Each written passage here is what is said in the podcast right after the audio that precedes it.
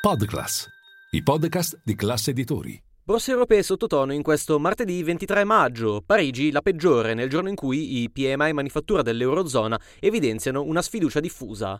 Questo è Ultimi Scambi. Linea mercati. In anteprima, con la redazione di Class CNBC, le notizie che muovono le borse internazionali.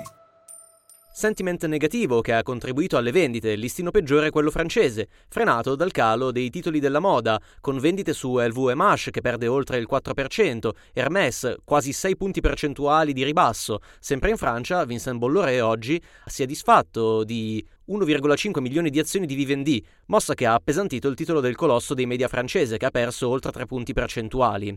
Vivendi che è anche azionista di Mediaset e Team, una mossa che quantomeno per ora allontana una possibile OPA del magnate francese su Vivendi.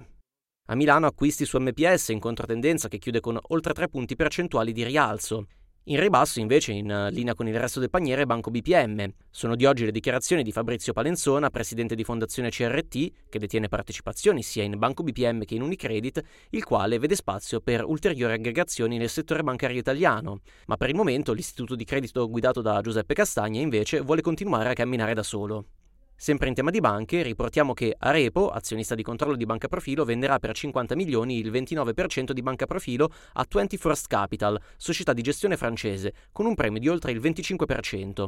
L'impegno di 21st Capital è subordinato alla condizione che Arepo concluda accordi per la compravendita di almeno un ulteriore 22% del capitale sociale di Banca Profilo, con investitori terzi da individuarsi tra soggetti strategici o finanziari. E poi la Juventus, ieri il verdetto della giustizia che ha inflitto alla vecchia signora 10 punti di penalizzazione in Serie A, oggi la reazione del titolo in borsa, ebbene il mercato non ha penalizzato i bianconeri, più 2,5%.